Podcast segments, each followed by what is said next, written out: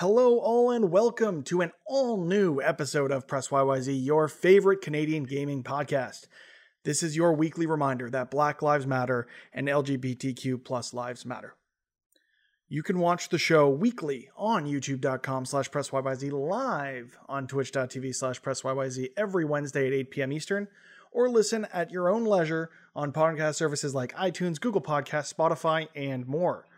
We appreciate however you choose to support the show, whether that be subscribing to us on Twitch with that free sum that comes with Amazon Prime, going to your podcast service of choice, leaving those 5-star reviews, giving it a thumbs up on iTunes and YouTube and all the like. But if you got no loonies or toonies to toss our way, it's all good. We'll be here for you no matter what.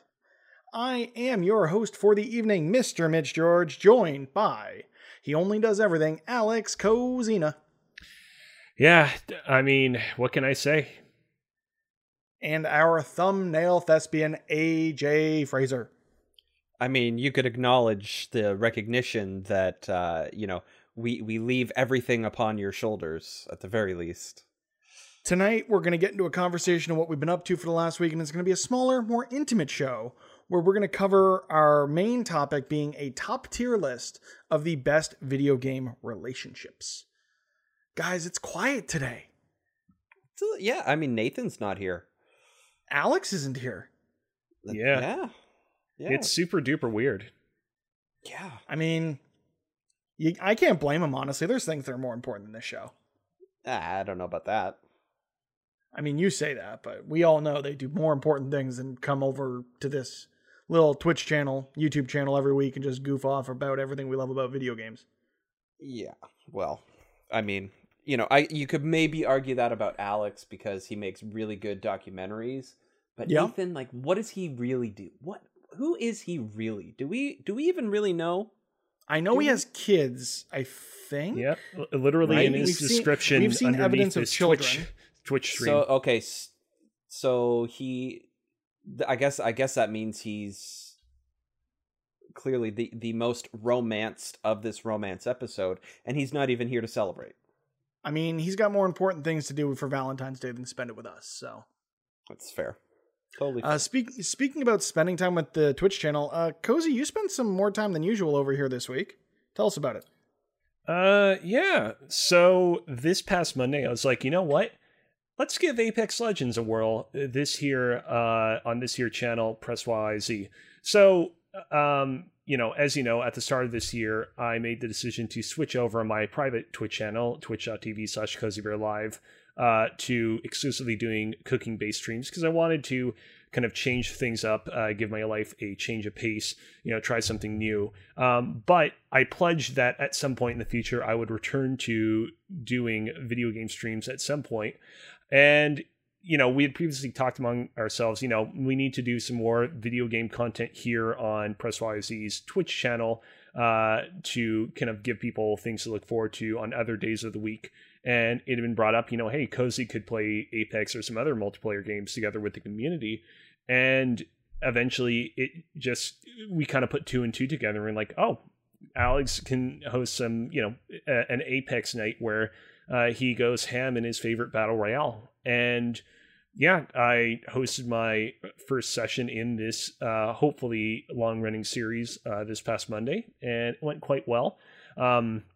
Season 8 of Apex is not as different from some of the prior seasons as I thought it would be. The new map that they introduced is a destroyed version of King's Canyon, which is like the first map that was introduced into the series. But by destroyed, it just means that a couple of areas have been slightly reworked.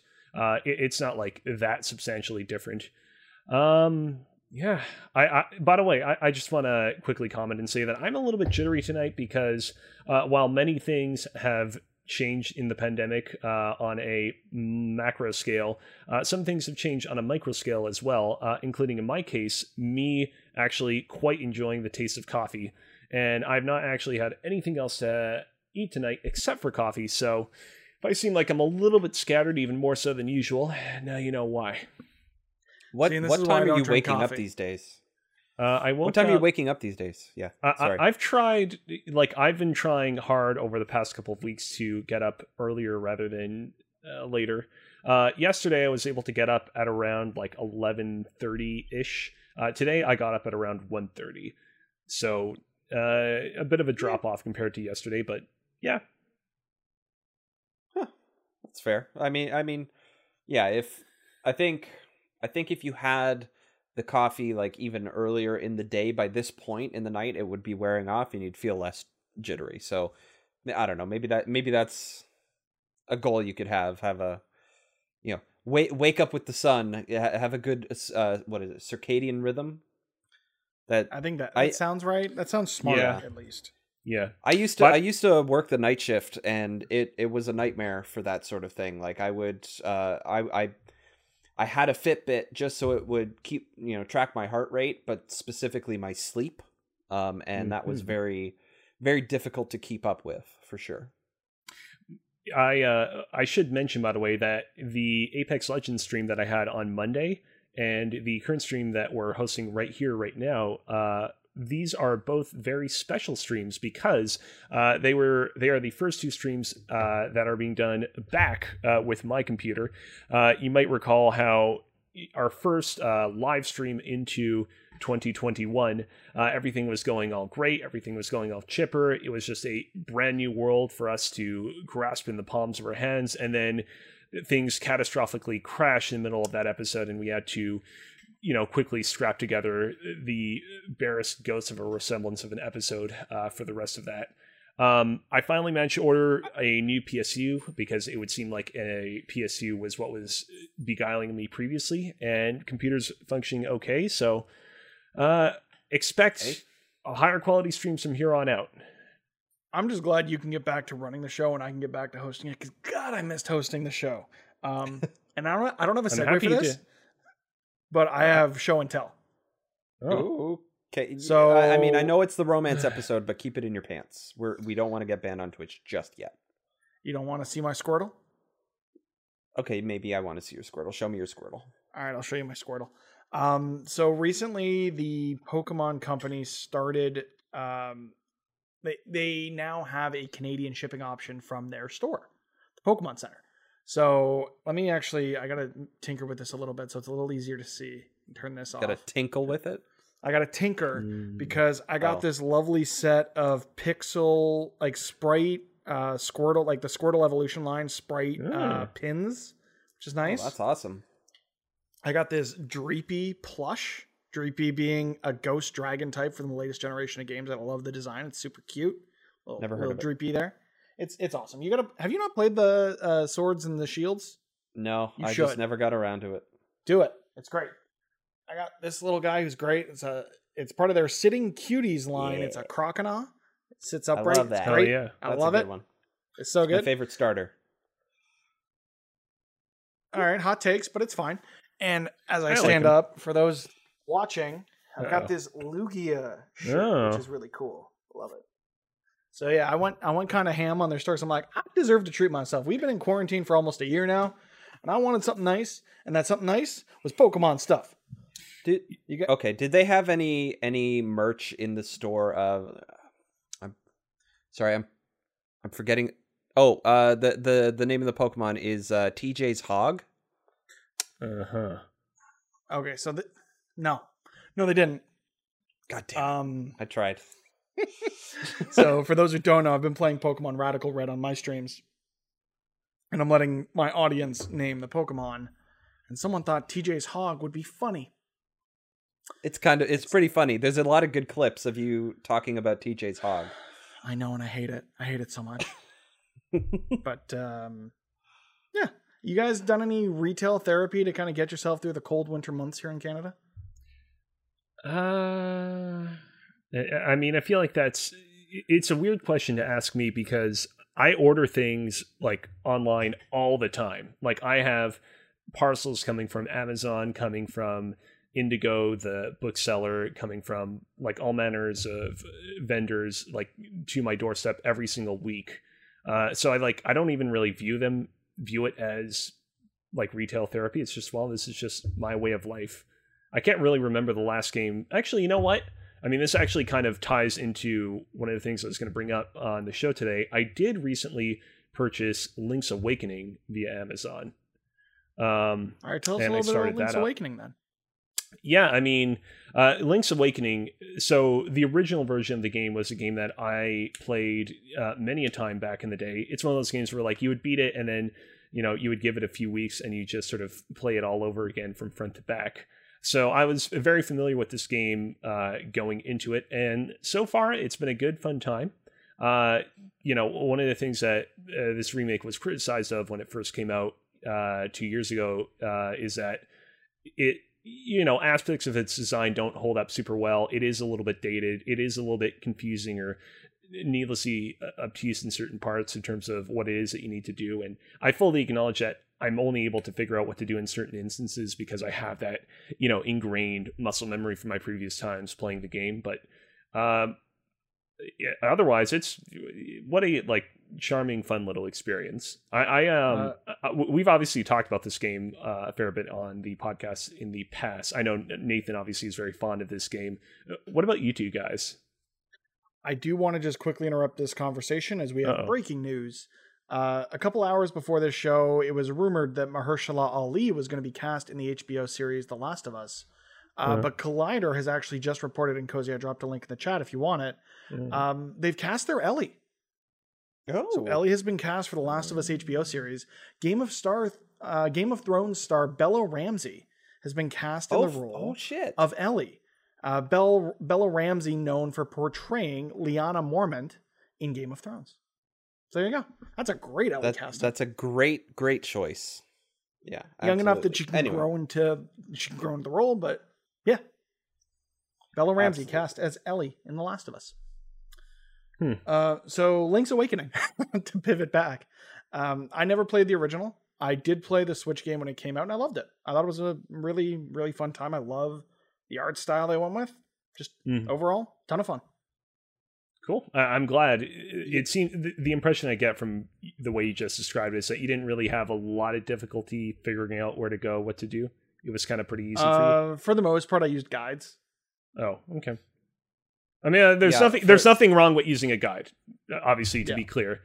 But that's why I admit fully to it. It's the kind of game that I'm not going to want to bang my head against the same tree 73,000 times to figure out if this one hole is the one that creates the thing that does the thing. So I followed a guide when I hit blockers, but for the most part, it was pretty straightforward. I really liked it. Yeah, for me, Link's Awakening, it was one of my first Zeldas, especially on the Game Boy. I had the DX for the color specifically, which you know, I never beat it or anything, and then I got it on the Switch, and it's absolutely beautiful. I just, for some reason, just fell right off it. I don't know if there's something about like top-down Zeldas specifically that just doesn't quite do it for me. But like, I absolutely love Zelda. It's like one of my favorite game franchises ever. It's just I think Zelda means like 3D to me, especially these days, and those are the ones that I tend to attach myself to the most. Yeah, do you think? I understand that. Do you think there's a world in which you might stream Link's Awakening, just to commit to it in a public forum? To commit to it right now, no. But I could see an absolute avenue of doing that. But I mean, also I've got sitting behind me here, somewhere on my couch, I've got the GameCube versions of Ocarina of Time, Majora's Mask, which also have Zelda 1 and Zelda 2 on it, I believe. They do. And then the Master Quest version of Ocarina of Time as well. And a Wind Waker and a Twilight Princess behind me. So all for the GameCube, which I'm really into playing at the moment. So I would say that might be a little more likely, but anything's possible. I was just going to say, because I've got a copy of Link's Awakening that's got your name on it for the Switch if you want to give it a shot. But tell us a little bit more about what you've been playing on the GameCube. Yeah, no, I've got a copy of that digitally. Okay. That's when I appreciate the offer, though. No worries. On the GameCube, I've been I mentioned last week that I've been streaming on my own channel, twitch.tv/timeshero. And you know, I've been having a lot of fun with it, actually. And, you know, it's frustrating at times. I'm playing it. So when I was a kid growing up, I would play it on...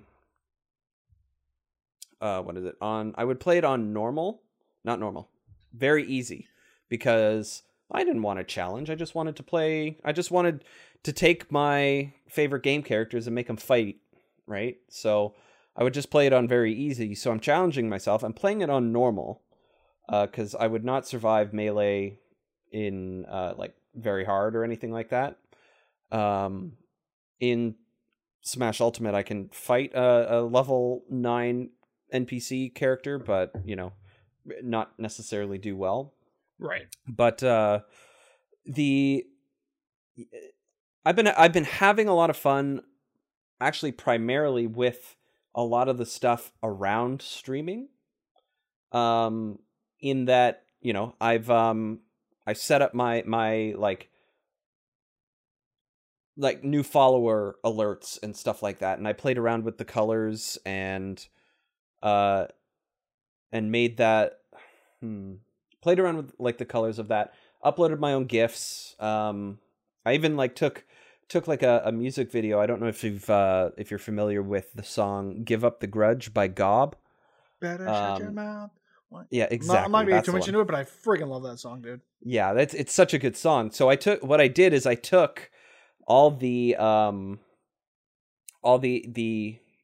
downloaded the music video off YouTube, and I cut out all the scenes of not the band, right? And you know, whittled it down to about a like 14-second clip or something of when the two groups of people are clashing to, or are just running together and clashing, and then it becomes a dance. And yeah. I figured that's a good one. That's a good GIF to have pop up when I get raided, which has happened twice already. So nice. That I've been streaming, which is nice. Yeah, I've been having fun tweaking with that stuff. And I know we were talking just before the show about, you know, the Voice Meter Banana and stuff like that. I downloaded it. I installed it. That thing is a goddamn nightmare. It's the worst. I've gotten it. You just need to wrap your head around it, guys. You got to wrap your heads around it. Eventually, at some point, I'm going to send you the master document of all the scene collections that you need to run this show from home in all its glory and functionality. And you need to understand it. It's not that difficult. Just watch a 12-minute YouTube tutorial and then watch another one to make sure you fully get it. Yeah, see, but okay, so here's... I've still broken my audio like 3 times trying to get that working. I've got it to a point where I can get my mic and my Discord split out from everything else, so I can mute those independently. And at that point, I'm like, all right, I'm not touching a goddamn thing. It works. Don't make me do anything. Go ahead. Yeah, it's one of the things that I know for me personally, if I wouldn't... Okay, so before we started the show... Right when we were on the just starting screen on Twitch, we had to hear the audio from your computer, which is the same music that was playing over the Twitch stream, just in the starting soon screen, right? Mm-hmm. And you know, it's good for being able to separate all those audio channels, but I would like the added layer of control of being able to tell all where all those audio channels can go. So. For example, oh, you only want that music playing out on Twitch. I don't want to hear it anywhere else on my PC. I don't need it to go out to my Discord call or anything like that. That's the level of control. Like, ADHD is fucking nuts, and it's, for me, it's either I need all or I need nothing. So it's, you know, I need all the control over that aspect of it, and it needs to be straightforward and simple, or I just don't put me in charge of any of it. That's just me, though. It happens to all of us. Speaking of streams, a couple of weeks ago, I did my big birthday stream.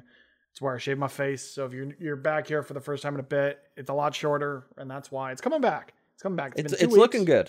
It's starting to grow in. It's more than 5 o'clock shadow. Something else I promised was I would play Demon's Souls.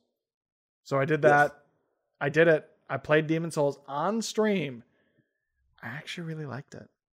Wow. It's a good looking game. I beat my head against this friggin' monitor a number of times. I want to apologize if I besmirch either of you asking this, but I don't believe that we've... have we talked extensively about the two of you's experience with the Soulsborne games? I don't think so. Yeah, okay, because I was wondering, like, what exactly is your experience with From Software's titles? This is my first. Oh, really? Yeah, I hadn't touched the series before. I mean, technically, so... I played like the first... I got up to the first enemy in Bloodborne, and it killed me, and I got mad, and I quit. Right, and Bloodborne was a PlayStation Plus game, so I'm assuming that you played it through that once, right? Yep. So did you just straight up buy Demon's Souls new? Through Avenues, yes. But okay. It was made available to me to play, so I decided to do that, and it's hella hard, but I actually had quite a lot of fun learning the mechanics, understanding the systems. I had some great friends in the chat helping me out, new friends even that found it just from, you know, newbie plays Demon's Souls, and made it. I beat my first boss on stream, and I only died like 3 times against the boss, so I was pretty against the boss, because I know this total death counter that's on screen right now is going to go up in a little bit. Oh yeah. I think I ended the stream at 16 deaths, which great. Honestly, for my first time playing a FromSoft game, not terrible? Question mark. Yeah, that's what we kept hearing. Yeah. Honestly, I think it might get a night in my streaming rotation. I think it's going to be one I stick with. It's hella hard. But I had a lot of fun just understanding the mechanics. It's almost like a puzzle game at certain points of you continue to build this muscle memory of knowing, okay, this enemy's here, because you're constantly dying and respawning. And it's almost got that one more run kind of twitchy action game vibe to it of you just know you can make it a little bit further if you just try that one more time. Have you heard of the term combat puzzles? That's almost what it feels like, honestly. I haven't heard of that, but that's a perfect way to describe it. Yeah, no, it's absolutely a thing in games and game design. It's like when you have typical combat, like a lot of the scenarios that, you know, the developers will handpick for you. They, you know, the enemy placement isn't, you know, usually just random. It's like, no, we're going to throw this many enemies at you. Think of it like in a D&D campaign, the DM... right? They're gonna balance it specifically for your party, right? So that, you know, you have a chance to fight, but you do have a chance to fail as well. So I'm happy. You were gonna say something. Yeah, I was gonna say, Mitch, I'm happy that you seem to be really into this game, and that hypothetically, possibly, potentially, maybe you might even get around to fully beating it. We'll see. Let's not go that far. I'm going to hit a wall with this game. I can already sense it, but it's one I'm going to stick with for a bit. Hypothetically, possibly. Yeah. So you might remember how I was playing this game for a minute back in 2020.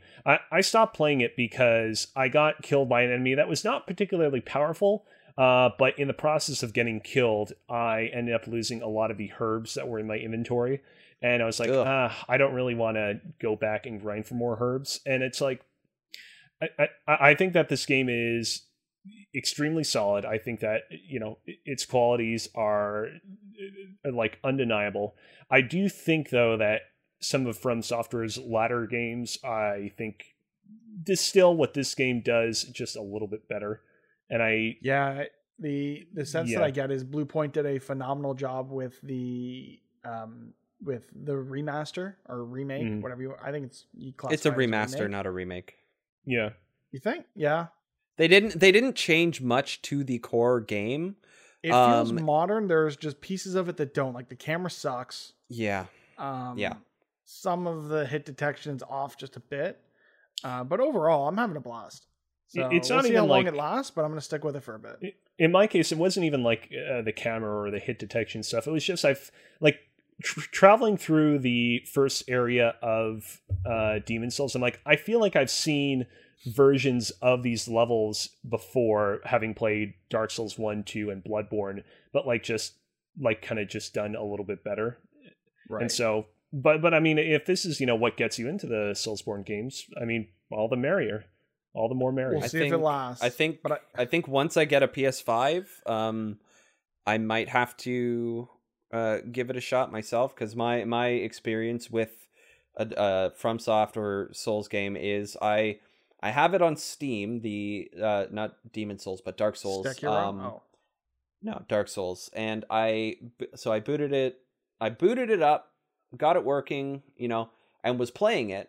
And like, there's the first boss in Dark Souls, which is supposed to be like a tutorial boss, right?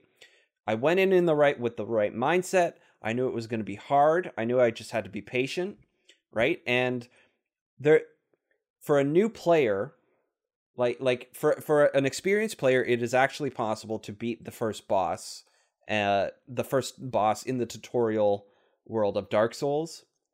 And for a new player, you know, it should be fairly difficult. But I was in like the right mindset that I got it to work, and I did it, and I beat that boss. But then, you know, everything kind of went to shit as soon as I was out in the main world. I had no idea what to do, and it was completely, in my opinion, like almost unapproachable. Right. To where like the real story of the real Dark Souls, if you will, is the friends you make online along the way. I was like, man, it'd be really funny if AJ said the friends you made along the way, and then you actually said it. You're welcome. Speaking about games that are unapproachable, that's how I feel about Yakuza. But AJ, you've been giving it a shot? Yeah, so I woke up early Sunday morning and it's a good decision, I think, to start Yakuza. Bad decision to start a game that you actually kind of want to play on stream, because then you only want to stream it, and if you can't necessarily make the time to stream it, you don't necessarily want to play. And if you know. It's one of those, like, I want to play. This is a game that you kind of want to play in like 4-hour chunks, like I did on Sunday. The clip on screen right now is me playing a mini game of walking into an arcade and actually playing the original Outrun by Sega. But I'm finding the game to be actually super fun. I'm playing it with Japanese audio, because that's, you know, the only way to play, really. It's Yakuza Zero. So it's the start of the Yakuza story, but before that happened, so they're out on Game Pass, which is really what pushed me over the edge to do this. So I installed it on my PC and got it up and running, and it seemed to perform pretty well on stream, and so I kind of stuck with it. Really, it was mostly a test to just see how well my PC could handle doing both at once. Right. Because I have when I was originally setting up my stream layout and everything, I did kind of run into issues with that, but everything seemed to pretty well work out for the most part. But honestly, all it does right now is just make me want to go back to Japan. Yeah. So bad. I was going to say, looking at that bit of footage earlier, I feel like it is only inevitable before I get into the series myself, because I am very nostalgic for my time that I spent in Japan, and watching him, like, even just small details, like the sign that says employees only in the back of that arcade that what's his name walked into. Like, it's all just so nostalgic and something that really kind of takes me back. And so, yeah. The only problem is, make me want to go to Japan for the first time. Oh, man. And once you go to Japan for the first time, you're going to get back and you're going to be like, hey, where should we go next? And you're going to be like, we should go back to Japan. So what it's going to ruin the rest of the planet for you. What I'm thinking, Press YYZ 2022 World Tour. We hit up Disneyland Japan, Tokyo Disney. Who's with me? Hell, I mean, yeah, let's do it. Yeah, of course. Let's go to Hogwarts in Japan. Were you expecting us to? Were you expecting us to be like, no? Land will be open there by that point. Yeah. Sorry, Cozy, go ahead. I was going to say, were you asking that question because you were expecting somebody to say no? Like, no, totally, no, I just want to be able to go, and I need more excuses to give my wife as to why we should go to Japan. Hell yeah. But speaking you should say, about because I do want to hold on a second, Mitch, before you transition. Yeah, yeah. I do want to say, sure. AJ, like, you know, the one thing that I think it makes me hesitate from embracing the Yakuza series is that I'm uncertain at this point which game I should start with. Did you start with Yakuza Zero because you're like, chronologically, this is the first game in the series, so it makes most sense to start here? Yeah, so that's my logic. The Yakuza 1 originally came out on PS2, and they've remade it essentially, right. And remade it, remastered it, whatever it is, with Yakuza Kiwami, right? And so I figure, well, all of these are in Game Pass right now. Let's start from the beginning, and if I like it, then I'll make my way forward. Right. You look online and you hear people who say, oh, you should start with the most recent one because it's going to be whatever, and you're going to need to put 50-60 hours into it maybe, or whatnot. But I just decided, well, technically Yakuza 0 is a more recent one, because it did come out later. It takes place in like 1988, I believe. And I just, I don't think there's a wrong way to approach Yakuza. It's just, you have to kind of go in knowing what you're getting yourself into, to an extent, right. in certain aspects. Maybe it's just because it's Japanese. I don't know. I'm slightly reminded of Shenmue. Interesting. In terms of there's a bunch of like all these mini games that you can play. So I was playing Outrun there.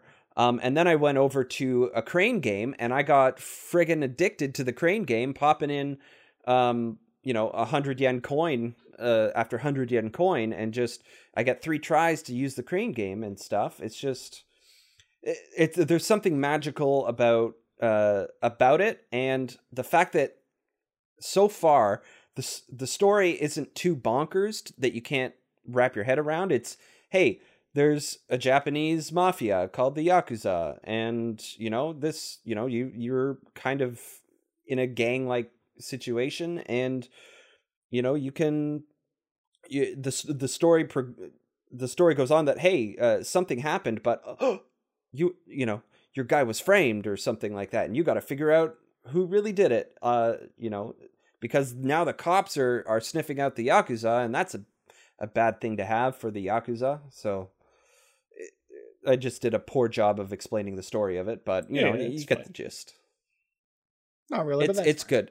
It's good. It's good. Okay. At the very least, because it's on Game Pass, pick one, start there, and boot it up, and just kind of goes. But I recommend Yakuza 0 because it's the one I played. It's good, and it's the start of the story.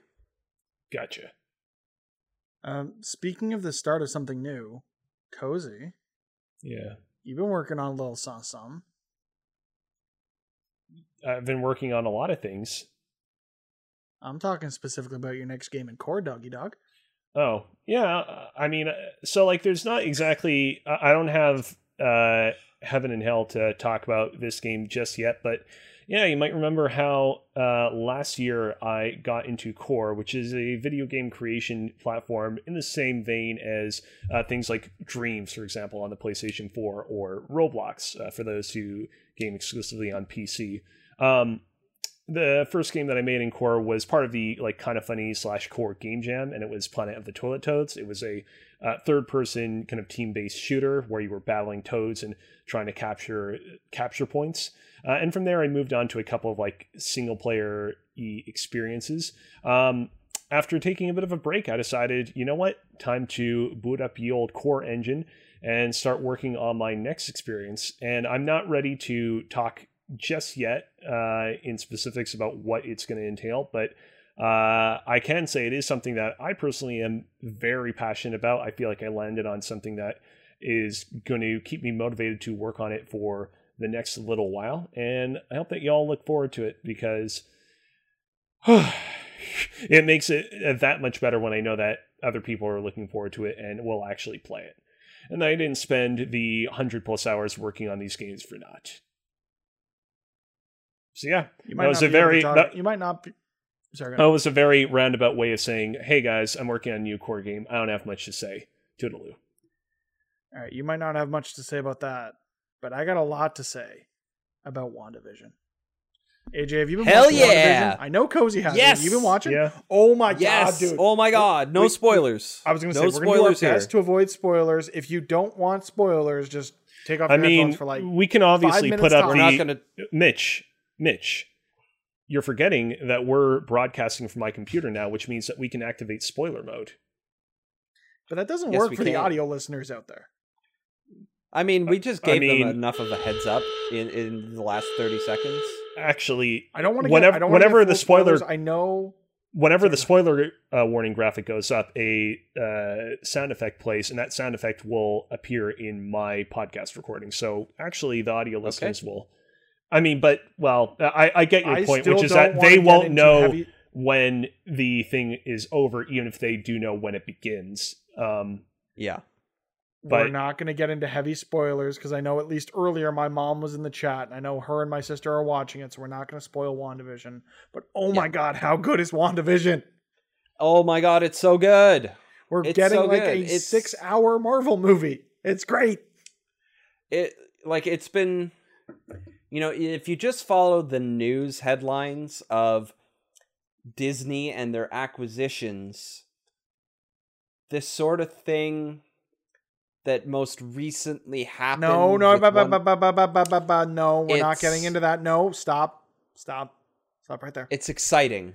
Everything that Disney is doing right now is exciting. Guys, I feel like everybody that's listening to this stream already knows what it is, all right? Maybe. No, because if my mom and sister are, my sister literally... If there's anybody that's currently watching this stream doesn't know, has not watched episode 5 of the WandaVision yet, let us know in the chat. We're not spoiling it. We're not going to spoil it, but and the three of us, if we want, we can just stay on after and talk about all the spoilers. But if you are not, you are doing yourself a disservice by not watching this show every week. Yep. As soon as it goes up, so the internet doesn't spoil it for you. And it's something that cannot be missed. If you're at all an MCU fan, if you were turned off by the sitcom format of the first couple of episodes, stick with it through at least episode 4 is what I would say. Also, if you were turned off by those sitcom episodes, you don't deserve the last 2 good episodes. So, I'll be perfectly honest. They were great. I've talked about this a little bit on Twitter. I don't want to say that I didn't enjoy the first few episodes of the show, but I think, like, really reflecting on it in retrospect, I think what kind of annoyed me about those first few episodes is that they presented this great mystery of, you know, what exactly is going on? Why is why are Wanda and Vision trapped in this odd, you know, temporally displaced reality? And I feel like I was just kind of bored the entire time because answer to that question, it's not even clear it's another reality, right? It just looks like a sitcom. There's nothing that really breaks that. In a nutshell, I think I was bored early on a lot because I just felt like the questions that the show was asking were neither interesting to me, nor did I feel like the answers to them were like incredibly confusing. Like, I'm like, well, I feel like it's kind of obvious what's going on here. And I will say, you know, one thing that I really did like about the most recent episode of the show is I feel like we've gotten to a point where I genuinely am like, I feel like anything can kind of happen. Like, we've seen footage from trailers that indicate some events that have yet to occur. But for the most part, I feel like we're kind of in uncharted territory, and that makes me very excited. Whereas before, it was kind of like, I can kind of see the direction that this is going, and I feel like there's no real kind of surprise or, at least in my case, like, interesting speculation to be had. But that's just me. There have been characters introduced at this point in the show that were not in any of the promotional materials, and it makes it very exciting to know that, okay, if they were hiding things from us up until like episode 4, episode 5, what are they hiding in the back half of this series? What is still to come? Because, you know, we got WTF moments already, but what is still to come? Something is going to happen. I'm so fucking excited, dude. And also, like, to your point, Cozy, of like, oh, you kind of knew what was going to happen. You could kind of see what was going to happen. Yes, but if you took it like the next step further, what is happening with that is something we don't know. And actually, something that I found that, like, I'm too far gone. I can't stop now. But watching all the like, I got three different YouTube channels who all do recaps. There's like, you know, new rock stars, all that stuff. Kind of Funny does theirs. Yeah, Kind of Funny does theirs. I'll watch their recap. But like the new rock stars will go. Friend of the show, Nate Plays Games. If you aren't already, check out the Geek-centric podcast. They're doing week by week recaps, and they're a ton of fun. Oh hell yeah! They may be having a guest later on this season that you'd want to listen for. No, probably not. Probably not. To be frank, I don't know why you asked. But. But no, like I've actually found that all those YouTube videos, in a way, are, oh, here's what could happen because these are the comics that they're pulling from, and it's just like, fuck, that is it spoiled for me now? Is it spoiled for me now? I don't know. I don't. And like, and now I'm so, because honestly, I think we're at a point with the MCU in general. Like, I would go see those movies the first day they came out, Thursday night, 7:00. And then immediately jump on Reddit and see what everyone else thought, all the theories, all the speculation. And now we're getting that every goddamn week with this. We get a week off after this, and we get right into Falcon and Winter Soldier. We get some indeterminate time off between the end of this in April and Loki starting in May. Black Widow's supposed to come out in there. It's probably not. Like, we're getting 4 Marvel movies this year and like 6 series. So movies, we're getting Black Widow, we're getting Shang-Chi, we're getting Eternals, and we're getting the 3rd Spider-Man movie with Tom Holland. Those are all scheduled for 2021.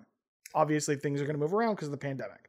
Disney Plus, we have WandaVision, we're getting Falcon Winter Soldier, we're getting Loki, we're getting Marvel's What If, we're getting Miss Marvel, and we're getting Hawkeye this year. That is 10 MCU properties in the calendar year 2021. And after such a drought, just pump it all directly into my veins. I need it all. And in, I think, like, what, 2 weeks, Disney's dropping a ton of content on Disney Plus under a new banner. They're bringing a ton of their Fox content and Hulu content in Canada under the Star banner. And if you haven't already, PSA, go sign up for a year of Disney Plus because it's going to go up. But you can lock in at this rate for the next year. And I'm so happy. I'm so happy. Yeah. WandaVision's very good. If you're not caught up on the MCU, get caught up, watch WandaVision. It's phenomenal. Absolutely. No one's got anything else they want to touch. I think for the first time in like 6 months, we're going to get to the topic of the show before the first hour of the show is up.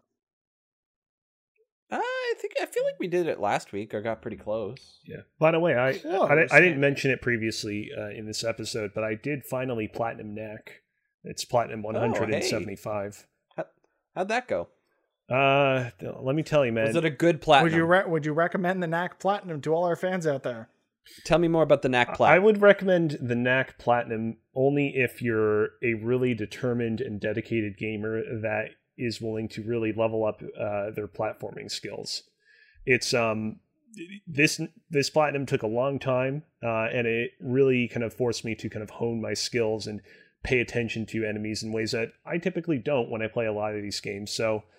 I mean, look, I've played platinums that are definitely way worse than this one, but I can't say that I'm going to remember this one fondly at the same time. Fair. It's a shame. I was actually looking through my catalog, and I'm going to have to get some advice from you, Cozy, but I might go back and try to platinum the Kingdom Hearts games.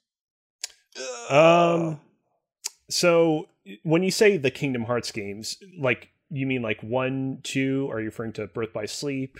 Which ones are we talking about? I want to try to get them all. If I'm being perfectly honest, I think I'm going to go one by one. Are you talking a goal of mine for this year? Are you specifically referring to like the PlayStation 4 versions of some of the older games? Okay. Yep. Yep. I was going to mention you should probably like stick to the PlayStation 4 versions because the PlayStation 3 releases of them feature trophy lists that force you to like play through some of the games multiple times unnecessarily. Like there was stuff like, hey, you have to beat the game on normal. You have to beat the game on proud, which is like their version of hard mode. I was reading today the difficulty trophies will stack if you play on high. Exactly. Difficulty, so that's good. Whereas the PlayStation 4 versions of the games allowed difficulty trophies to stack in that regard. Yeah, it's the good news is that with a few small exceptions here and there, there are not a lot of difficulty trophies, but how to say, like missable trophies. Hard to achieve. Yeah. There are not a lot of missable trophies. There are a lot of things that are pretty difficult to get through, but yeah, they're attainable. But you definitely do give me another consultation before you jump into any of them, because I can give you some pointers. I mean, I've beaten them before, and I'm sure it's going to be something I do off stream and follow a trophy guide. Just because I love that world. I love it. For me, it's less about the Kingdom Hearts world, and it's more about just I want to jump back into these Disney properties in a different way. I feel like if I play them, that Carmen might actually enjoy watching me play them because of all the Disney stuff. Because we're both Disney nuts. Going back to our MCU talk and the Disneyland talk, so might just be something we could do together, which would be nice. But we'll see. But I think in the meantime, while AJ continues to pee, we can get on to explaining what we're doing for our topic of the show. Yeah, sure. Go for it. All right. So for those new around here, we're going to play a game called Top Tier, where we're going to take our idea and make a tier list out of it, basically. We're going to collaborate on it. We're going to take some feedback from the chat if you've got any. So please, if you have any ideas about what we got, then be sure to drop them there. And if not, we took suggestions on Twitter. So if you're not, go ahead and follow us over at twitter.com/pressYYZ, where the next time we do this, hopefully we can elicit some feedback from even more of you. What we are doing today is we are going to build a top tier list of the best video game relationships. We're going to take all these, rank them on a scale of, what is it, D through S? So like D rank, C rank, B, A, S rank. Yeah, I think it's going to be a lot of fun. We're going to have some fun conversations. I can't talk on everything on this list, thankfully. So hopefully we all have something to say on a little something. And we can talk about which video game relationships we feel are the best representations of relationships in games. Sound good? Hell yeah. All right. Cozy, you're running the board. So if you want to tell us what we're going to talk about, and then we can kind of just, have the discussion from there. Yeah, sure. So in case you've never been to tiermaker.com, we have ourselves our blank tier waiting to be filled with all sorts of meaningful choices. And we have our choices down here. We have Chell and the Companion Cube from Portal 1 and 2. We have Ellie and Dina from The Last of Us Part 2. Definitely did not forget her companion's name. We have Vincent and Catherine with a C. Now, I know that when we were planning out the show, it was like Catherine with a C and Catherine with a K. Are we just sticking with I just grabbed the first image. You can talk about all the Catherines you want. I really don't care. Okay. Well, Catherine with a Y. We'll figure it out when we get to it. Here we have, obviously Mario, that's Bowsette, which was Nathan's suggestion. He knew he couldn't be on the show, but that's what he wanted to contribute. So we can have fun with that one. I have some thoughts on that, but we'll wait until we get there. We have the shoulder of what appears to be a character from Gears of War, and we have something Dom and his wife Maria from Gears of War. There we go. We have Geralt of Rivia and one of those Yennefer. Because the problem is that there's Yennefer and then there's the other one, Triss. And I was like, it's going to be one or the other. Isn't Triss like his daughter? Again, I have not played those games. You're thinking of Ciri. Sure. Cirilla. Okay. We have Link and Zelda. Play The Witcher. Pretty straightforward there. We have Mario and Peach in like a state of undress that I was not expecting you could find in an image on the internet. We have weird guys. We have Chief and Cortana. Pretty straightforward there. We have Chloe and Max from Life is Strange, Season 1. We have Nathan Drake and Elena. We have Sora and Kairi from Kingdom Hearts. Getting back to that Kingdom Hearts talk, baby. Series. Let's go! And we have Yuna and what's-his-face from Final Fantasy X. Titus. The problem is that Titus appears in the Kingdom Hearts series as well, so I should actually, like, of any Final Fantasy character, I should especially know him, but I feel like everyone knows FF7 and then fall off a cliff from there. I know that's me. That's why I'm going to have nothing to say about those two. All right. So do we want to start in order? Sure. Let's do it. All right. Let's talk about Portal, Portal 1 and Portal 2's Chell and the Companion Cube. I feel like this is like a C tier, to be honest. I feel like relationships, like this relationship feels like it's a little bit too one-sided. And even there, it's like, do we actually know that Chell cares that much for her companion cube? It's at least six-sided, Cozy. Because it's a cube. That's funny. Yeah, I mean, this relationship is a little forced. But at the point in the game where you meet the, or where you are gifted essentially your companion cube, you do form a bit of an attachment. At least the first one. I'm thinking more so of the first one. I'm forgetting when you meet the companion cube in the second one. Yeah. Yeah, I think there's a lot of tragedy in this relationship as well, which I think gives it a bit of a bump. Yeah. I'd say probably like a nice, I'm okay with C, but I could bump it as high as B. I can see it be at B as well. So it's kind of a two-way relationship if you really think about it, because you got to use the companion cube to complete puzzles, and the companion cube wants to complete puzzles but can't do it alone. So together, Chell and the companion cube are kind of, you know, are kind of important in that regard. Bit of a symbiotic relationship. Yeah, they a little bit of give, a little bit of take on both ends. Yeah, I don't know. I'll leave this ultimately to Cozy. Yeah, I'm fine putting it at B. I mean, it makes for a very kind of meaningful gameplay moment when you first encounter the cube, use it and its various puzzles, and then are eventually forced to sacrifice it, or do you? ... And so for that reason, I feel like perhaps C was a little bit unfair, but I can't see it going any higher. Well, regardless, this was a triumph. There we go. Lots of jokes today. All right. Ellie and Dina from The Last of Us Part 2. I think... Okay, so... I don't remember how much of this specifically we spoke about in our spoiler cast episode of The Last of Us Part 2, but you know, we won't get into those game spoilers here, but I think again we can put up spoiler warning mode if we want to. I wouldn't worry about it. Yeah, I'm not worried about it right now. Not for this. We're not going to get into it. One of these days, I'm going to show up to the podcast as the personification of the spoiler warning mode button on my Stream Deck, and I'm just going to give you guys unbelievable shit for not wanting to use me. Just a heads up. I think great costume for Halloween. I'm just saying. Yeah, that they would be. Yeah, Ellie and Dina. By Halloween though, this whole joke will probably be over. Either the spoilers warning button will be... Yeah. I mean, I guess... Halloween, of all days. Think about it. That's a perfect day. Will Halloween even exist in, like, October of 2021? Who can say? Will we get the vaccines out in time? Ellie and Dina. Ellie and Dina. Yeah. Tell me more.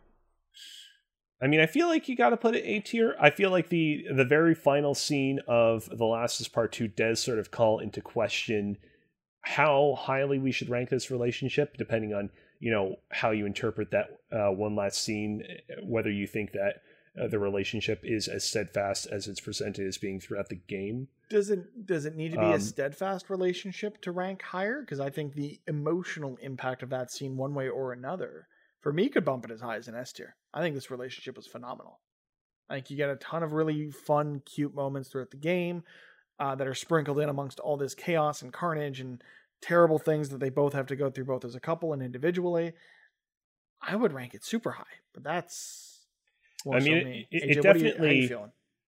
I just want to interject quickly and say it definitely gets bonus points for, you know, from a technical, visual, voice acting perspective, being one of the most like lifelike and believable relationships of all the relationships on this list. you know, obviously Naughty Dog doesn't miss in that regard. So definitely need to shut that out.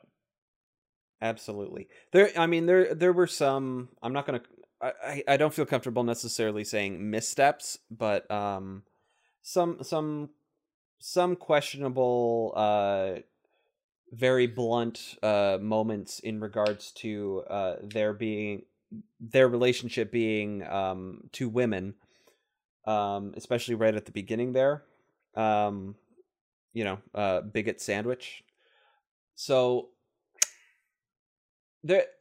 that stuff notwithstanding, I think the chemistry between Dina and Ellie, as you explore and as you, especially as you like find a guitar and play songs and stuff, and the way that they build the tension there, and then to kind of see it all pay off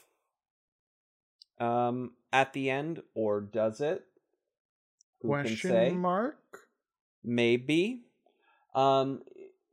Their journey was phenomenal to take part in and to watch, and I appreciated every moment of it.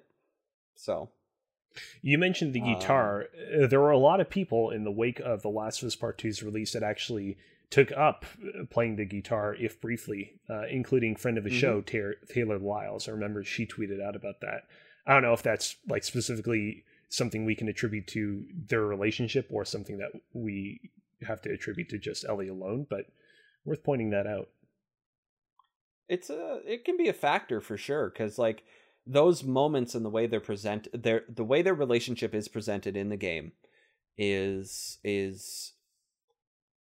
so, it gets you so emotionally invested, and it's all centered around love songs to an extent. So I think it absolutely should be way high up there.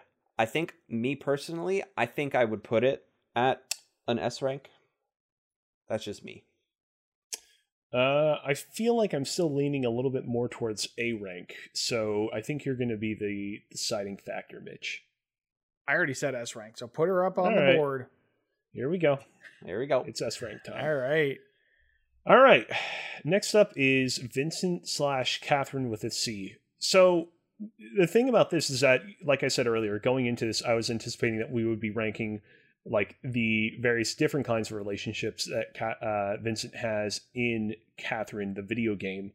And so like, I feel a little bit disappointed to just rank the Catherine with a C relationship, because I feel like, appropriately, I thought it should probably go into a C rank.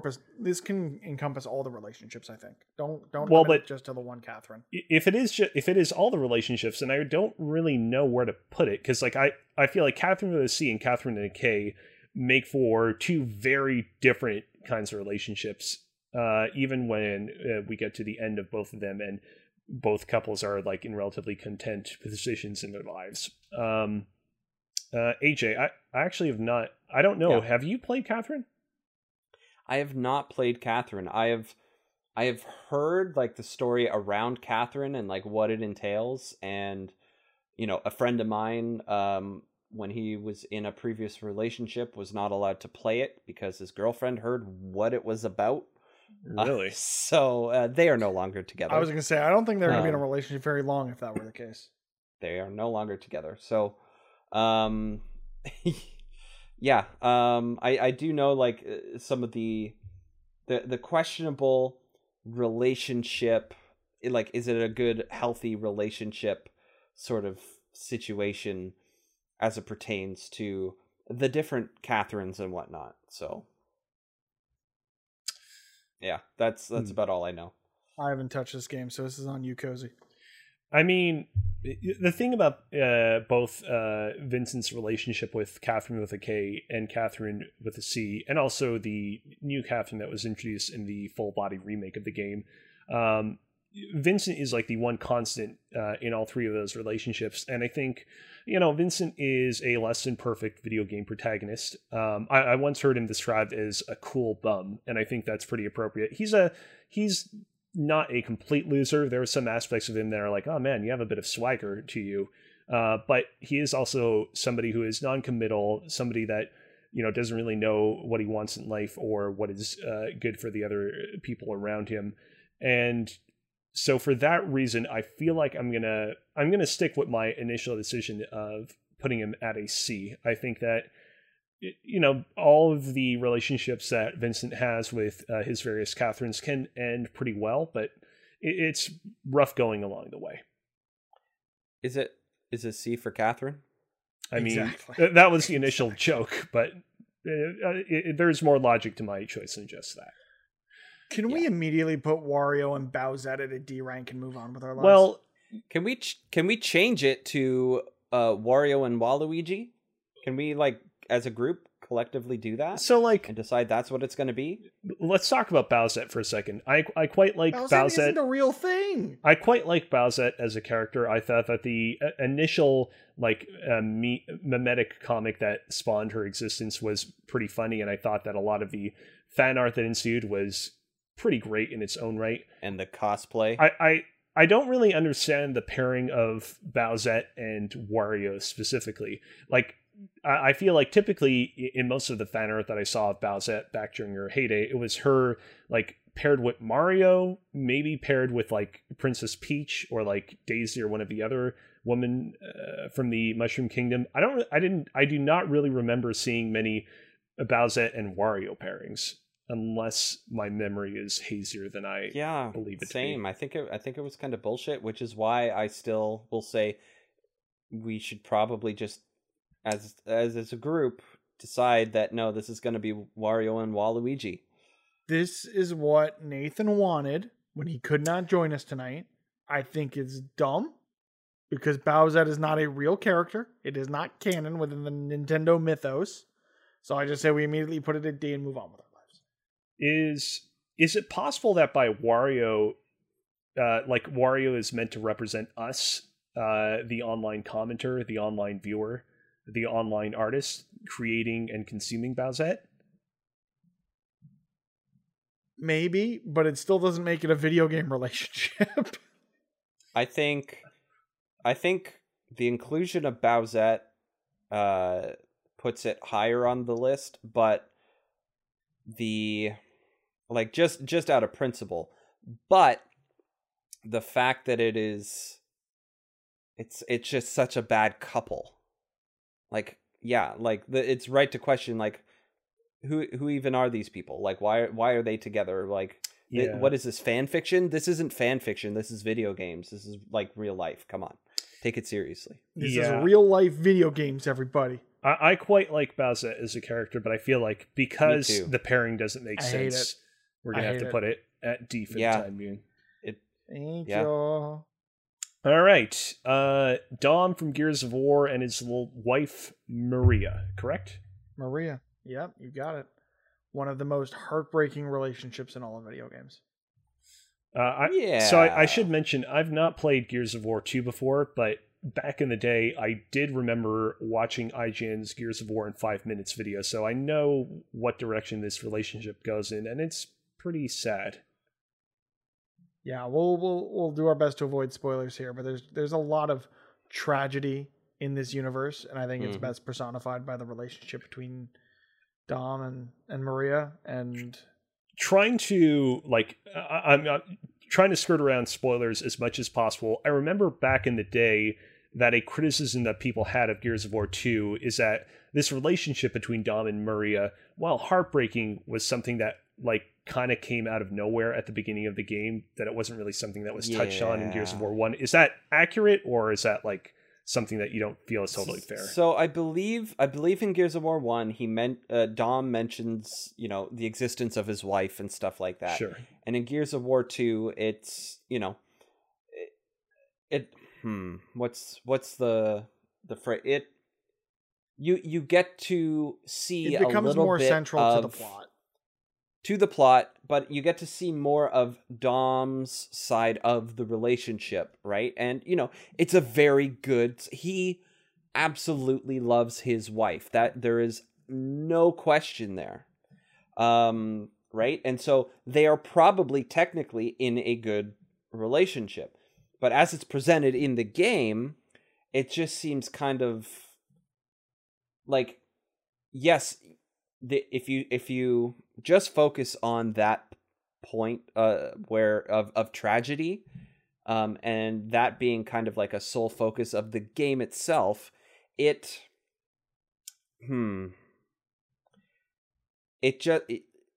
does kind of feel out of nowhere, and I feel like the turns they took with that was purely to try and humanize the game itself, which I don't think it necessarily was successful in. But if we're just looking at their relationship, Dom loves his wife a lot, but I think we have to consider more than that in this regard. I don't really rank an I, but it doesn't sound like that's where we're going, so that's okay. I could see B. I would take a B. I'd take a B. Yeah, I'm fine ranking it there. Want it higher, but I understand. All right. Next up, we have Geralt of Rivia. And yeah, Geralt. And nope, Yennefer. Geralt. Nope. Not played the games. RG. Animated GIF. Anyway. Hells yeah.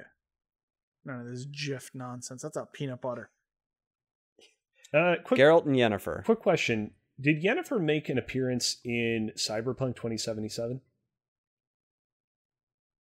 I didn't finish it, so I don't believe so. Me neither, and that sounds like a weird out of left field thing to happen. So I remember back in the day, during the release of Witcher 3, I had read some article about how at some point midway through the game, Geralt, with a hard G, encounters one of his female friends, and she makes mention of how she traveled to like a weird world full of like neon colors and the like, and that led to speculation because Cyberpunk 2077 was announced at the time that, oh, you're going to encounter this character in 2077. I do know the context of this in The Witcher 3. Ciri or Cirilla, who is your adoptive daughter, she does have some special powers that allow her to teleport, essentially, and to other dimensions. And from what I understand, really it was just sort of a throwaway Easter egg to allude to the other project they were working on, which was Cyberpunk, that she did, she may have, in her travels gone to the cyberpunk world somehow. I don't like this. Why? Because I don't like when they get too meta on game universes or any universe for that matter. Well, that's the thing. I think they just did it was just a throwaway Easter egg that the internet kind of took and ran with it. So in any case, it doesn't really matter because it's not about either of the two people that we're supposed to be talking about. So. You okay, Mitch? No, I've never played this game. Y'all can figure out where it wants to go on the list. You should play The Witcher. I tried, but old game is old. No, it's not that old. It's 6 years old. Demon's Souls is technically older. I know, anyway. But it got remade or remastered. Yeah. All that to say, I don't really have much to say about this relationship. I brought up the Cyberpunk 2077 story to potentially inject some of my own thoughts into it because I thought this was the same character in question, but it wasn't. So yeah, I don't have anything to say. No, it was not this character in question. So the relationship between Geralt and Yennefer is pretty complicated. If you've watched the Netflix TV show, or if you've watched or read any of the books or anything like that, essentially Geralt and Yennefer are spellbound to be together, and there is an opportunity. You do get to make choices in The Witcher 3. There is an opportunity for you to make choices and kind of go on a quest to free her of the burden of being bound to being in love with you, which, if you really think about it, is the truest act of love. Not only does it set you free to kind of be able to do what you want and what you please with your heart or whatever. But you also set them free to choose to either be with you or not when they're effectively their hands were tied. So I think taking that context, Yennefer and Geralt, where people know them most at this point is from The Witcher 3 because so many people have played it.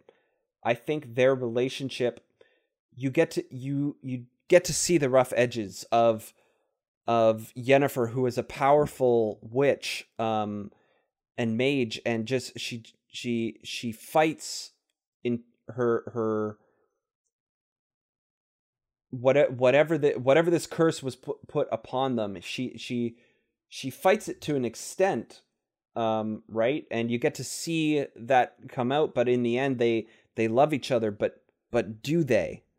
And you know, in my playthrough after the fact, yes, technically they did.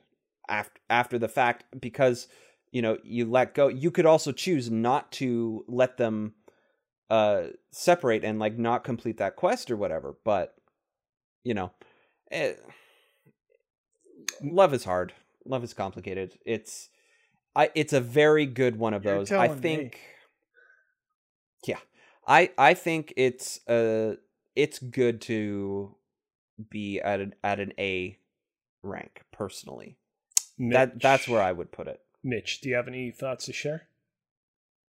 I'm disappointed it's going to A and Dom and Maria didn't, but it is what it is, and it You're ain't right. no more. I will say it is interesting to hear about. You know, so often we talk about video games giving you the option to be in a relationship with character XYZ. It is interesting to hear about a video game that gives you the option to not be in a relationship very definitively with this character. Mm-hmm. So I will say on a conceptual level, that gets a lot of points in my book.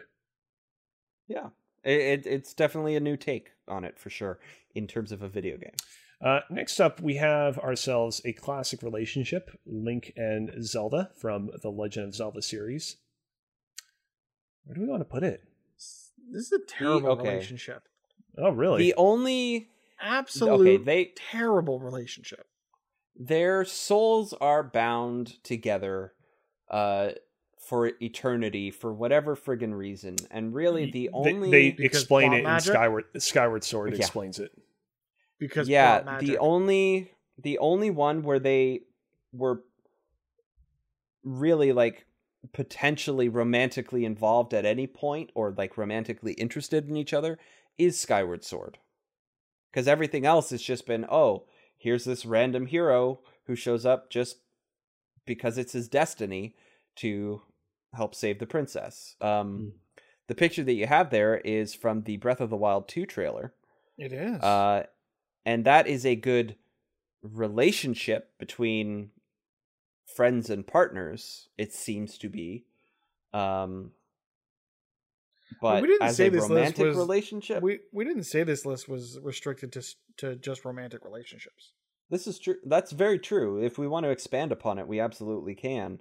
I just think the only time that it kind of went the romantic way was Skyward Sword, which no one finished anyway. So I did. Right. I got close.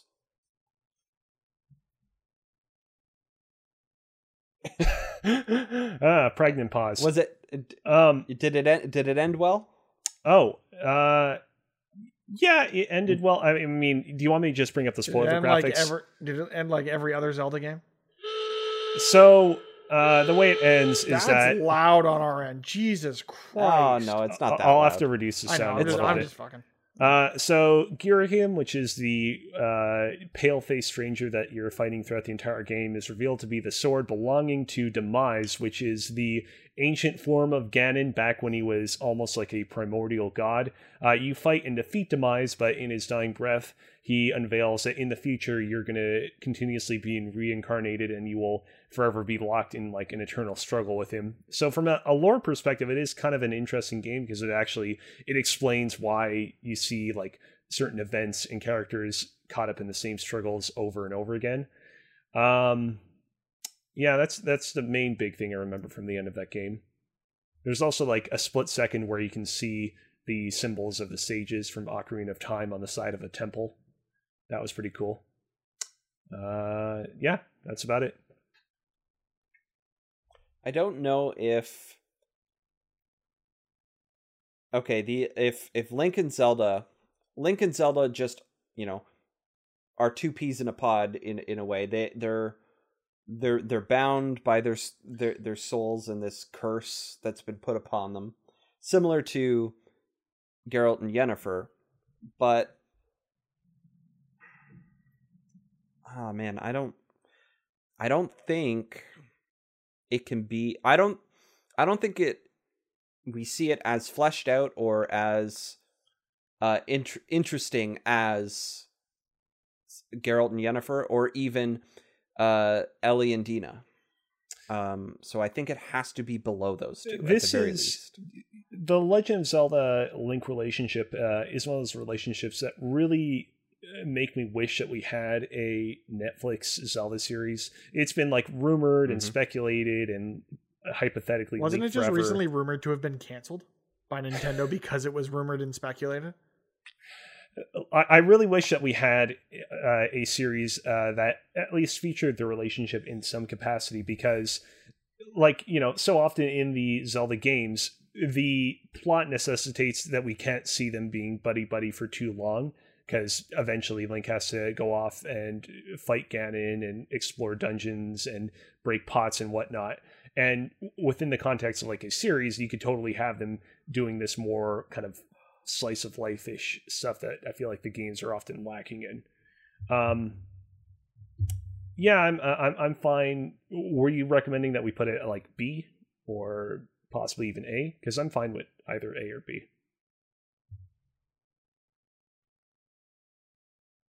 That's you, Mitch.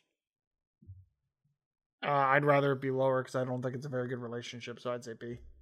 Right, yeah, I go with B as well. Would you have? I'm curious, Mitch. Would you have gone as low as like D if you had the option? Yeah, honestly, because really? I don't think there's enough of a relationship between them. I feel like it's mostly just, you know, princess. Like it's the they're doing their duty trope, and they're exactly they're by plot device they are linked together and nothing more. Speaking of plot devices linking characters together and nothing more. Peach and Mario. Hell yeah. In this, again, auspiciously state of undress. Stop drawing attention photo. To the picture. It's just what I got. Don't worry about it. Stop. Tell me more about Mario's nips. There are none. It's from Odyssey. He had no nips in Odyssey. Remember, no nips on Twitch. No. He had nips in Odyssey. He definitely did. The thing Either about way, this... let's talk about the relationship between Mario and Peach. Mario and Peach's relationship might be even more iconic than Link and Zelda's, but we at least get to see more scenes throughout the Legend of Zelda series where Link and Zelda are like doing stuff together or just hanging out. Whereas in contrast, you don't really get nearly as much of that stuff in Mario. There are games like, what is it? Like Super Mario 3D World, which is, by the way, getting a remaster soon, where, I mean, they do actually... Comes out this week. Yeah, they do actually, you know, travel together and beat up enemies together, but I don't know if that really counts. I think our buddies over at Addictive Nerds in the chat have it right in that they feel like that TV couple that you ask yourself, how does it happen? But it just kind of works for whatever reason. It's just that it's so iconic to video game relationships. Peach is with Mario. It's just how it is. He's always trying to rescue Peach. There's always, that is the motivator for probably like 90% of Mario games, is trying to rescue the princess, which feels, honestly, I feel like there's more plot development there than there is in the Legend of Zelda series, if I'm being perfectly honest. I feel like there isn't enough of an emphasis put on that relationship, and it just kind of happens. Whereas Mario and Peach, for whatever reason, just makes sense. So I've got these amiibo here of Mario and Peach wedding ones, and I've also got a wedding Bowser amiibo. So like, is it Is it actually polyamorous? I don't know if we want to dig into the weeds too much on that. I think the intricacies... The end of Odyssey, she didn't choose either of them. So I think the intricacies of the relationship and the way it's developed over the decades with Bowser and Mario and Peach and any other ancillary characters that kind of make their way into this evolving soap opera of a character sheet. For me, it ranks it real high. I don't know how you guys feel. I don't know. I feel like Baby Bowser's mom. Shigeru Miyamoto revealed that it's himself, actually. Oh, did? Oh, okay. I thought he was Mario's dad. I don't remember what website it was. There was like a gaming website that's like, we ask Shigeru Miyamoto all the pressing Mario questions you've had over the years. And the first question was, who is Bowser Jr.'s mom? And he just is like no words, just motions himself. Pointing at himself. Yeah. He's the creator of all. I know I want to rank it high. AJ, Cozy, how do you guys feel about the Peach Mario relationship? I'm feeling like it should more be at like a B, personally. I am...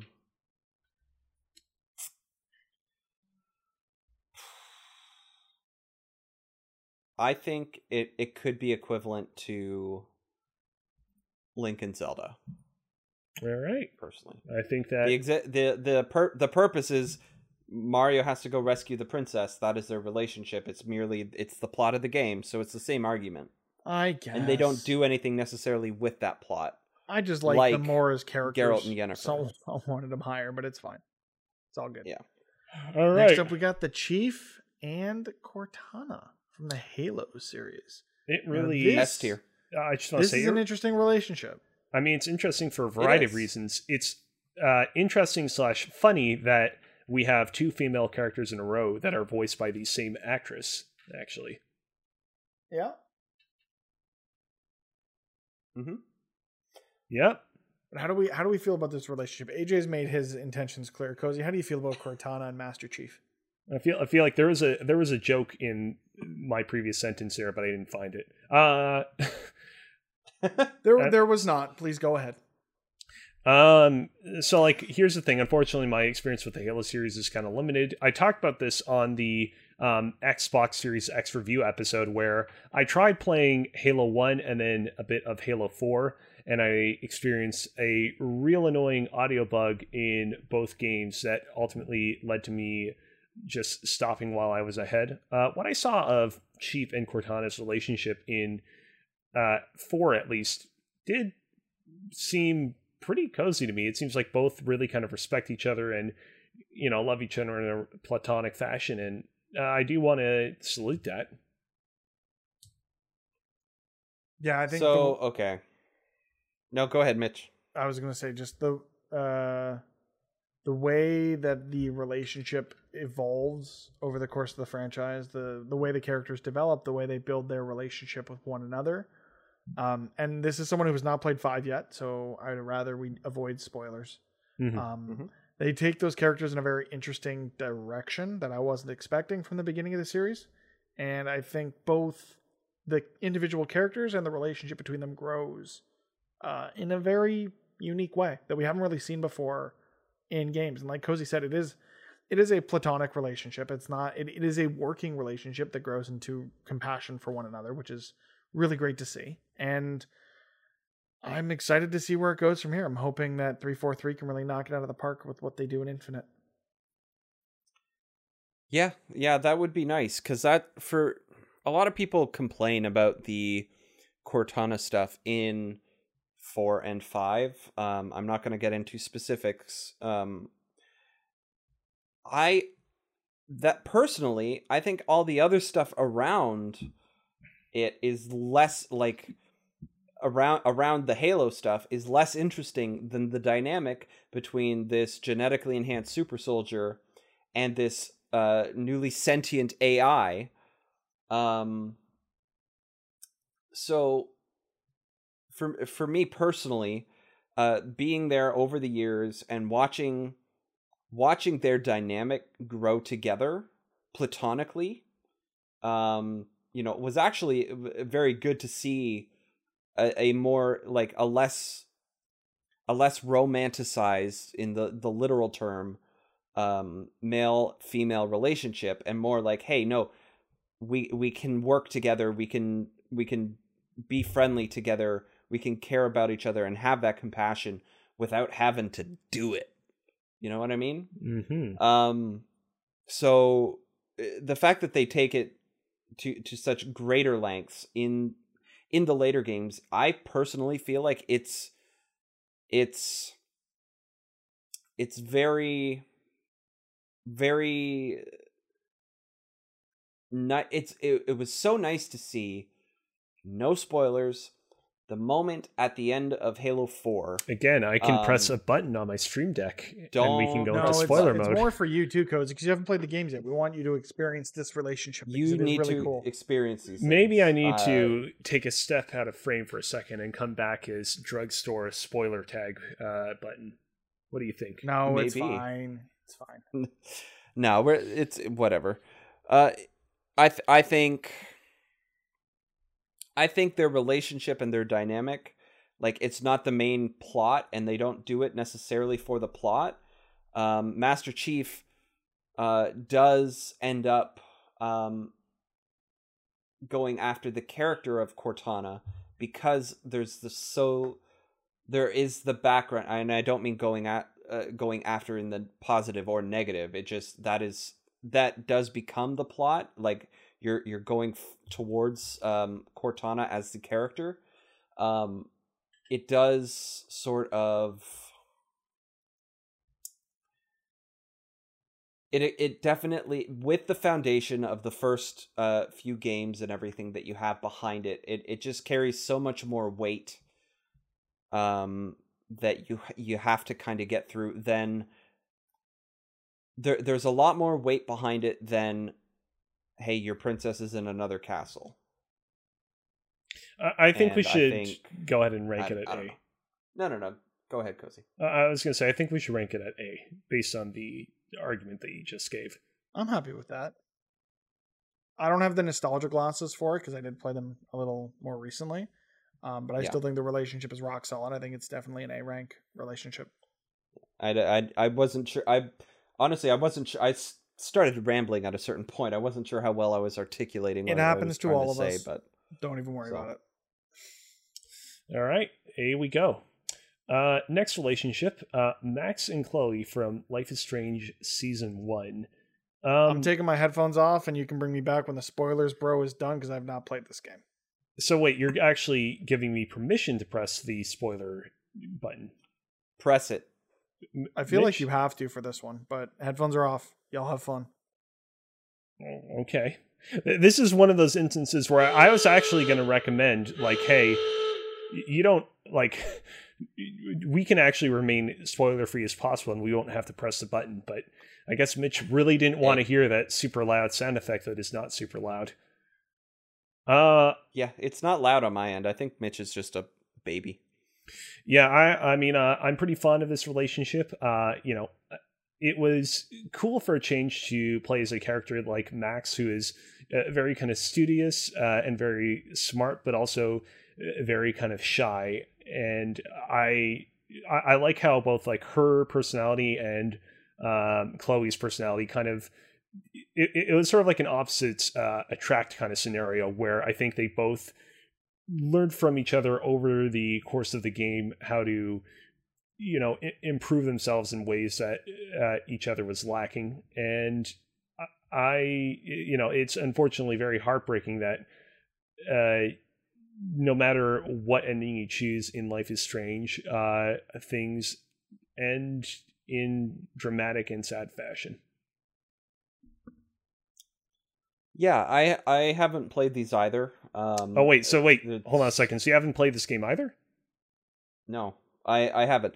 I'm not worried about these spoilers, because by the time I eventually do get around to it, you know, I'll probably forget everything you said just now. So okay. But I mean, I don't even feel like I gave any spoilers at all. So it's like, yeah, no, I didn't feel that way either, to be honest. I think, you know, I have heard such great things about the story of this that I think I trust your judgment into where in this list it deserves to go. The thing about Sam and Max and Chloe's relationship is that it is...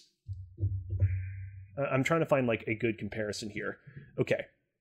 If the relationship with Ellie and Dina in The Last of Us Part 2 is like a beautiful handcrafted croissant that you get at a Parisian bakery, and it's just buttery and crunchy and just delicious, and you know when you bite into it that it's like super duper from the earth and natural and organic.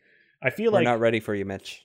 The Chloe and Max relationship is like a store-bought croissant that is filled with caramel and chocolate and some other third cream that is even all the more delicious, but also is all the more processed. It is like, to this very day, I still see people throwing around memes about the amount of times that Chloe says hella in The Last of Us Season 1. It is way more compared to the relationship that Ellie and Dina share, cartoonish and clumsy, but it is also endearing in the same way that a store-bought croissant that's filled with chocolate and caramel and another unidentified processed cream is still oddly preferable in some cases to like a nice handcrafted Parisian croissant. You know what I mean? Gotcha. There are some people that are really taking offense at me comparing the relationship to a store-bought croissant. What I'm saying is that it's like their relationship is definitely not made with as much finesse as the relationship that Chloe and Dina share, but there is still something addictive and endearing about it that I feel like The Last of Us Part 2's central relationship is lacking in a certain way. That only comes about because Max and Chloe's relationship isn't depicted perfectly. Yeah. Okay. All that said, I feel like they should probably go at A, not S. Yeah, sure. I can agree with that. All right. Mitch, you missed a fantastic conversation about croissants. It was quite the delicious one. Was it about how Tom Holland doesn't know how to pronounce the word croissant? No, I don't know about that. How does he pronounce it? He definitely doesn't know how to do it. Let me see if I can find the video. I'll share it in the Discord. Y'all can check it out after the show. Croissant. Next up, we have the relationship shared by Elena and Nathan Drake from Uncharted. I feel like myself and AJ have been talking a lot, so the floor is yours, Mitch, to say whatever it is you want to say. This relationship has its ups. It has its downs. It goes through a lot of the tumultuous things that many relationships go through, you know, trust issues, the having of children at some point is probably in the cards or has been in the cards. No spoilers. I feel like the way they grow over the course of the four games is really, or I don't remember if she was in the Vita one, but the way that they grow together over the course of the series and you see them mature and come together and also some of the rough patches. I think it's a great representation of what a real relationship can look like. Honestly, I think it's really human, and I think it just goes to the quality of writing at Naughty Dog that I want to put this right with the other Naughty Dog game at S tier. You can call me a Sony pony, but they know how to write characters. Absolutely. What prevents me from putting this up at S tier is that while I agree with everything that you just said, Mitch, I feel like Nathan and Elena's relationship only really becomes what you're describing when we get to Uncharted 4.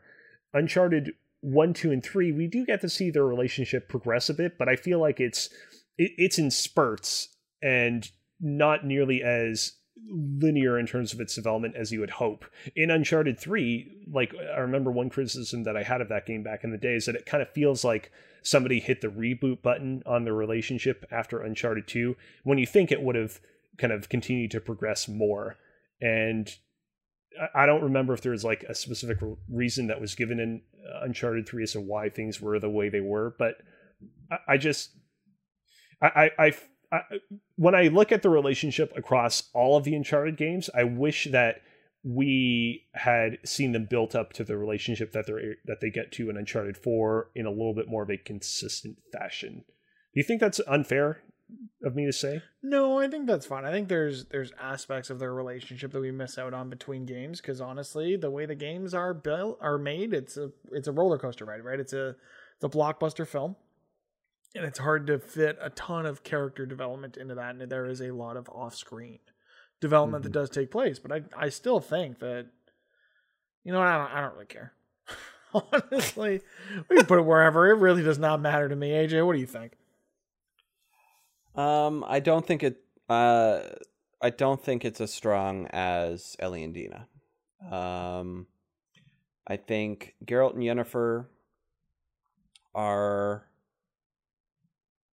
I think you have the linearity that that you were talking about is kind of like missing, because it is a roller coaster in Uncharted. And you get to see that nice through line. Similarly, in The Last of Us, you get to see that nice through line. And you get to see that with Master Chief and Cortana. I can't necessarily speak to Life is Strange. I cannot believe it, but we have yet another piece of breaking news. Great. Here we go. Gina Carano, who features out of the show? A supporting role on the Mandalorian TV show, is no longer employed by Lucasfilm. Oh, wow. It's those transphobic comments she made? Is that getting back to her? That and the most recent controversy had her on social media comparing being a Republican in modern America to the plight of the Jews in Nazi Germany. God damn it. So in a statement from Lucasfilm, Gina Carano is not currently employed by Lucasfilm, and there are no plans for her to be in the future. Nevertheless, her social media posts denigrating people based on their cultural and religious identities are abhorrent and unacceptable. So I got to be honest, I'm a little surprised, because the controversy surrounding Gina Carano has been like, it's something that has followed her for quite some time, and didn't seem like there was really a lot of movement on that, but it was very silent until today. Even despite it being kind of surprising. I mean, obviously I'm fully supportive of this. Yeah. I mean, even still, like, I didn't find necessarily her character in The Mandalorian to be all that interesting. Was she? I thought it was a good character. I think there are a number of other capable actors that could play that role. So, but we know how well recasting in Star Wars has gone. So I think it's better to recast for the positive. I think they had to cut ties when they did. There is the what are they calling it? Rangers of the New Republic. That's what I was going to ask. In the Mandalorian universe, that's coming. There was no confirmation she was going to she or that character would be a part of it. And now if that character is, well, that character still could be. It just could be a recast, which I would be totally okay with. Sure, fuck Gina Carano. All right. Well, back to what we were talking about. Yeah. Back to what we were talking about. Yeah. Nathan Drake and Elena. I'm fine putting it in that. I'm fine. Sure. The way that you said "sure" that quickly made it sound like you're not super happy with this decision, Mitch.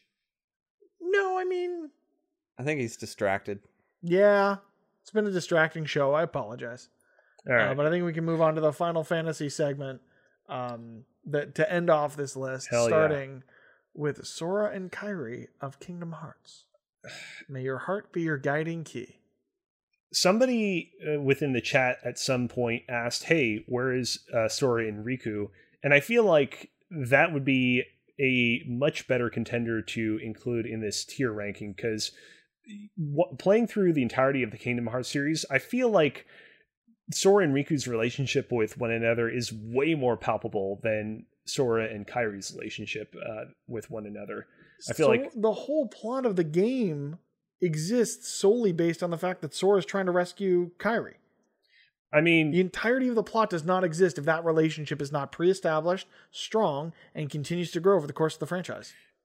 I mean, yes, but like when you get around to Kingdom Hearts 2, like Sora is looking for both Kairi and Riku at the beginning of the game because he got separated from them for reasons. When he reunites with Kairi, it's kind of like, hey, Kairi, good to see that you're doing okay. When he reunites with Riku, he's on the floor crying. Like you can really tell that the relationship that the two boys share is something really special in a way that I don't really get. Sora and Kairi's hearts are entwined. His heart lives on in hers when he becomes a Heartless. Like, quite literally, you can't make this shit up. Literally. I think they did, though. I know.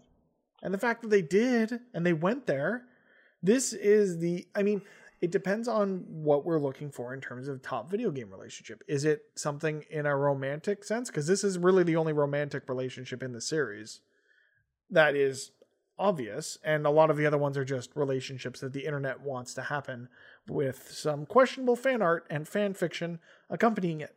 Questionable. Have you seen some of the stuff out there? Jesus Christ. Yeah, it's okay. Yeah, just check out DeviantArt. It goes hard. Here's the thing. I personally stand by that. I don't think that the relationship shared by Sora and Kairi is as great as it could be. And I think that it shouldn't go at D, but I think that C is honestly where I would rank it at. I wanted it S rank. What the heck are you talking S rank, about? S rank, really?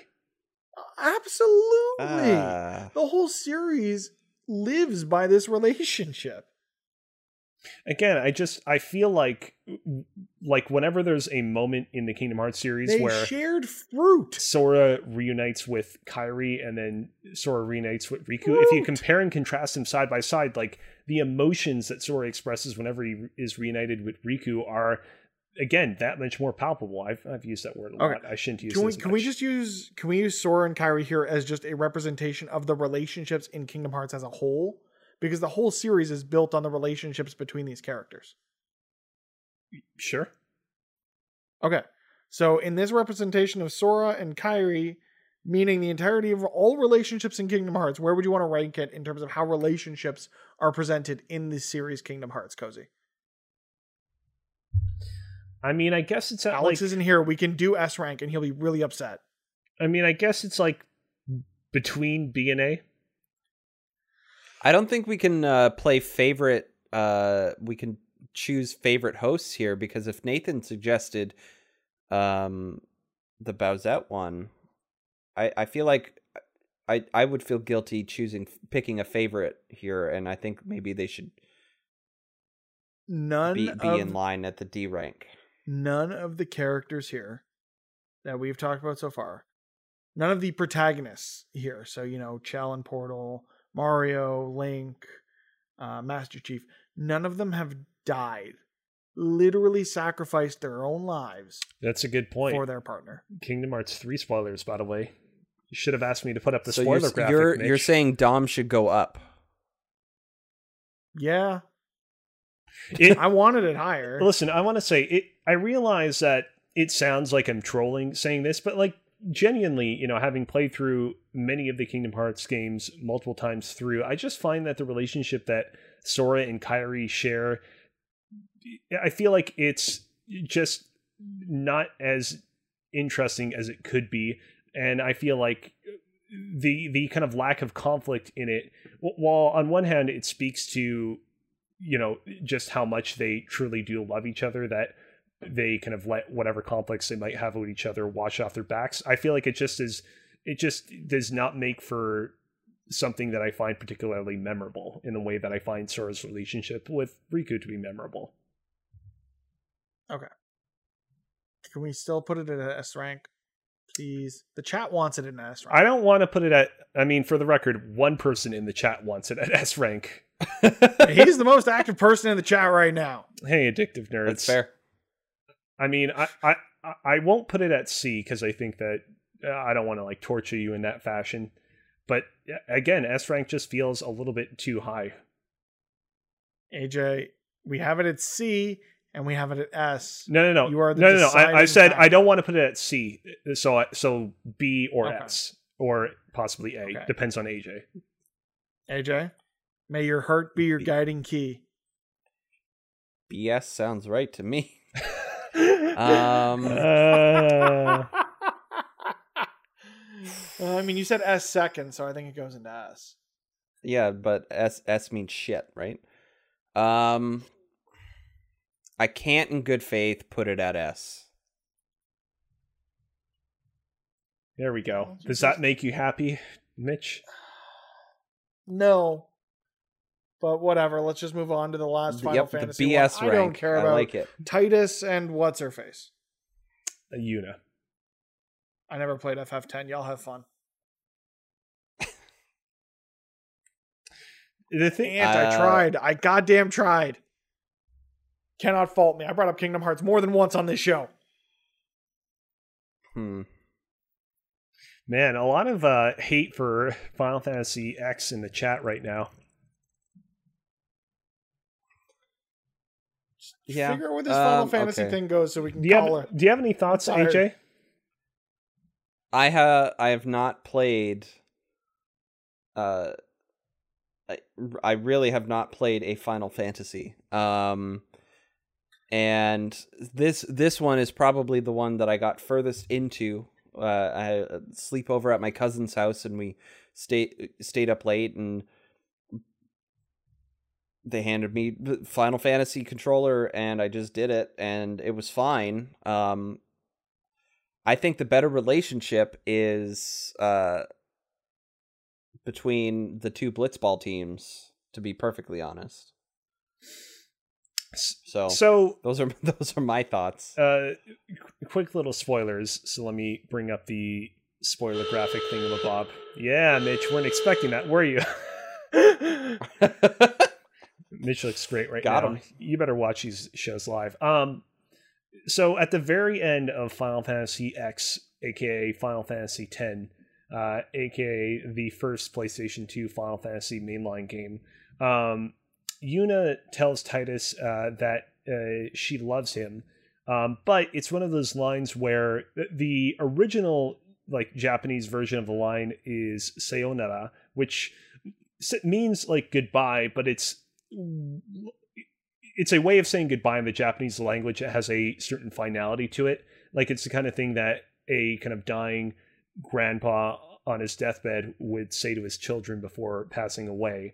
And so it's one of those cases where the English translators of the line took that line and were like, oh man, we need to spruce it up and really kind of convey the extent of the emotional distance or lack thereof between these two characters in this one last moment of the game. And so I feel like that's worth talking about when we talk about, like, how close are these two characters actually? I don't know, man. You want to put it at B and call it a night? I mean, everything else is at B. So what I'm seeing from this list is that video games don't know how to do relationships right unless it's Naughty Dog. And with that, I think we can put that at B rank. All right, then. All right. So to summarize this weird-ass ranking we came up with, at D tier, you have Wario and Bowsette. At C tier, you have Vincent and the Catherines from Catherine.